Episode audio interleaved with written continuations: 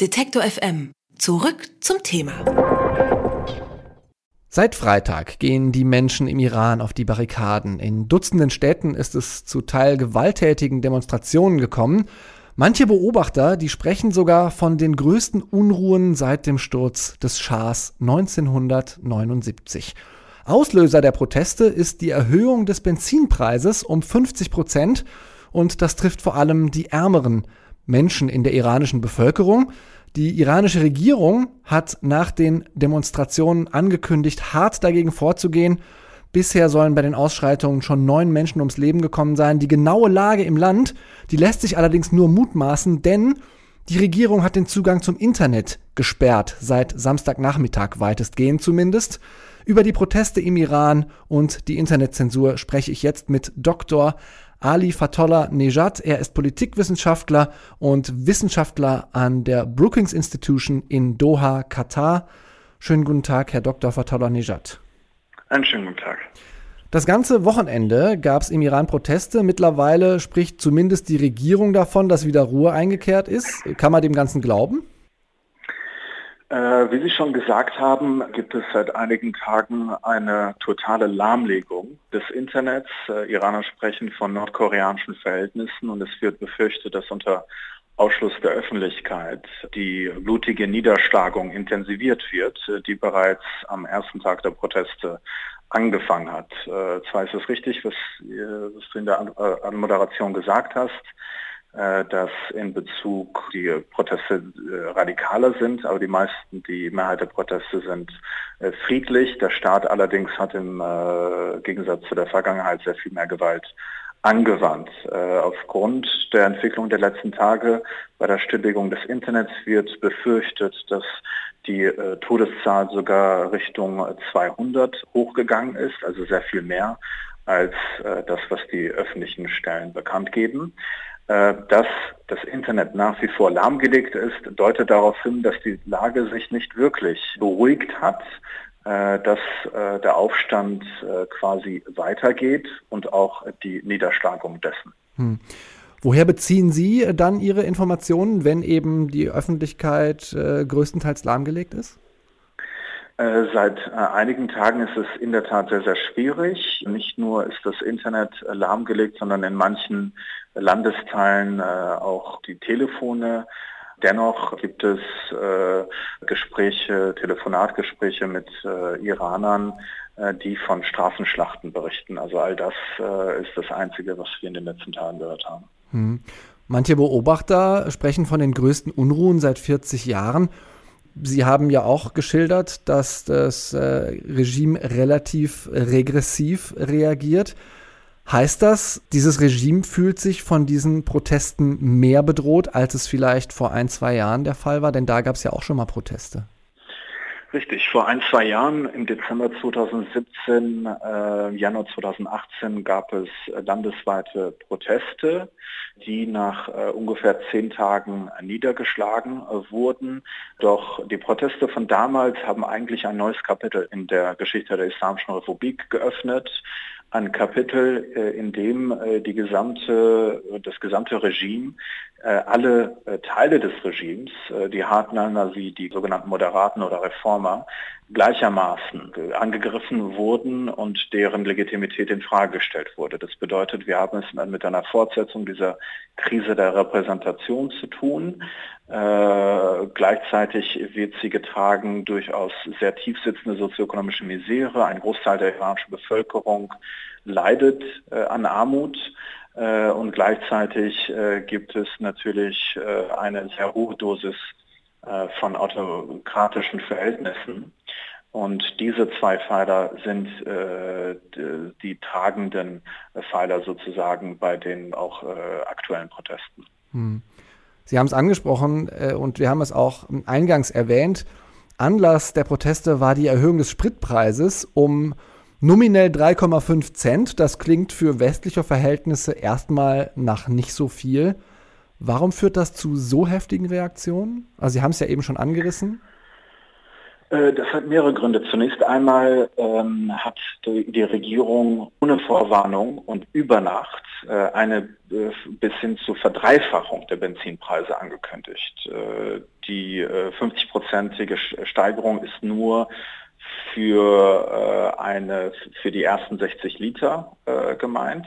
Dennoch, äh, trotz der Dreifach, äh, Dreifachung der Benzinpreise hat Iran im Weltvergleich den zweit- oder drittniedrigsten Benzinpreis überhaupt. Dennoch ist es äh, eine große Bürde für die Iraner, weil im Zuge dieser Preissteigerung auch andere Güter steig, äh, äh, verteuert werden.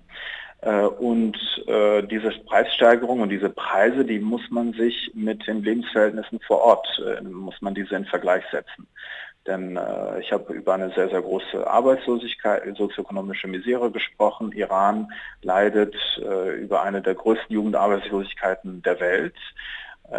Auch Leute, die arbeiten, haben einen sehr, sehr geringen Lohn. also muss man verschiedene Ausgabeposten zusammenrechnen, äh, die dann äh, erklären, wieso äh, diese äh, drastische Benzinpreiserhöhung doch äh, einen großen Druck auf die Bevölkerung ausübt. Hm. Welche Rolle spielen da äh, oder spielt da die internationale Politik, insbesondere vielleicht auch Sanktionen aus den USA? Denn der Iran ist ja auch immer irgendwie ein Reizthema, so in der internationalen Politik, vor allem ähm, wenn man in Richtung Westen äh, schaut, in die USA. Äh, die internationalen Sanktionen äh, haben durchaus äh, eine Rolle gespielt. Nicht, dass sie die ökonomische Krise in Iran ausgelöst haben. Die war schon vorher da aufgrund von Korruption und Missmanagement.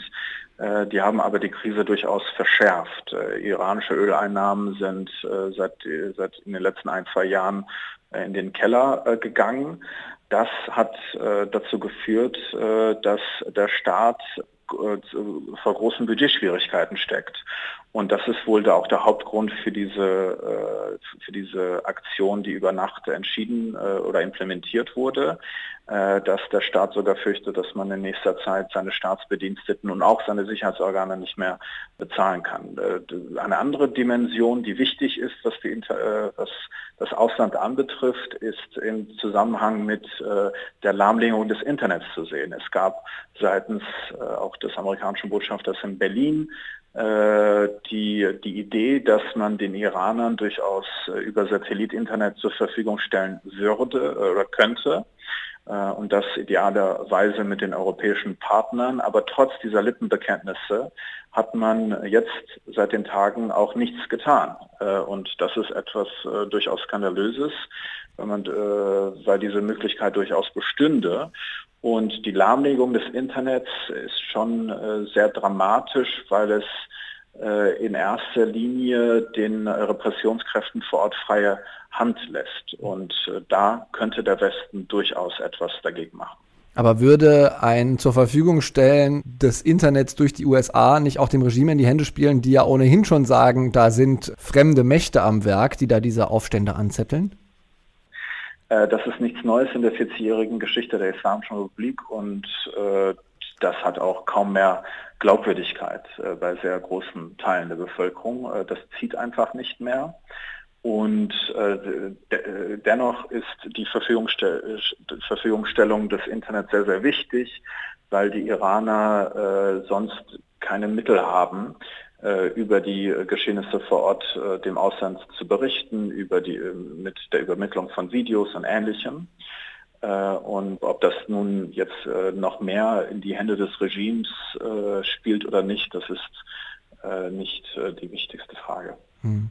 Es ist immer ein bisschen schwierig, in die Glaskugel zu schauen, aber unter welchen Bedingungen könnten Sie sich vorstellen, dass diese Proteste dem Regime tatsächlich gefährlich werden und unter welchen Bedingungen könnten Sie sich vorstellen, dass die vielleicht auch niedergeschlagen werden? Die Unverhältnismäßigkeit der Gewaltanwendung seines Regimes, die ja kulminiert ist äh, mit der äh, totalen Internetzensur, deutet sehr stark darauf hin, dass das Regime äh, in äußerster Panik ist. Und aufgrund der Gewaltasymmetrie äh, muss man davon ausgehen, falls denn diese Internetzensur weiterhin bestehen sollte, in den nächsten Tagen die Repression äh, erfolgreich sein wird. Ähm, deswegen ist es umso dringlicher, dass man so schnell wie möglich äh, reagiert, äh, dass man zumindest äh, das Machbare tut äh, in Bezug auf die äh, zur Verfügungstellung von Internet. denn sonst ist zu befürchten, dass es in einem Blutbad endet und dass die Proteste im Keim erstickt werden. Im Iran ist es seit dem Wochenende zu massiven Protesten gekommen und über diese Proteste haben wir gesprochen mit dem Politikwissenschaftler und Iran-Experten Dr. Ali Fatollah Nejad, Wissenschaftler an der Brookings Institution in Doha, Katar. Herr Fatollah Nejad, herzlichen Dank für das Gespräch. Besten Dank, ich danke Ihnen. Alle Beiträge, Reportagen und Interviews können Sie jederzeit nachhören im Netz auf detektor.fm.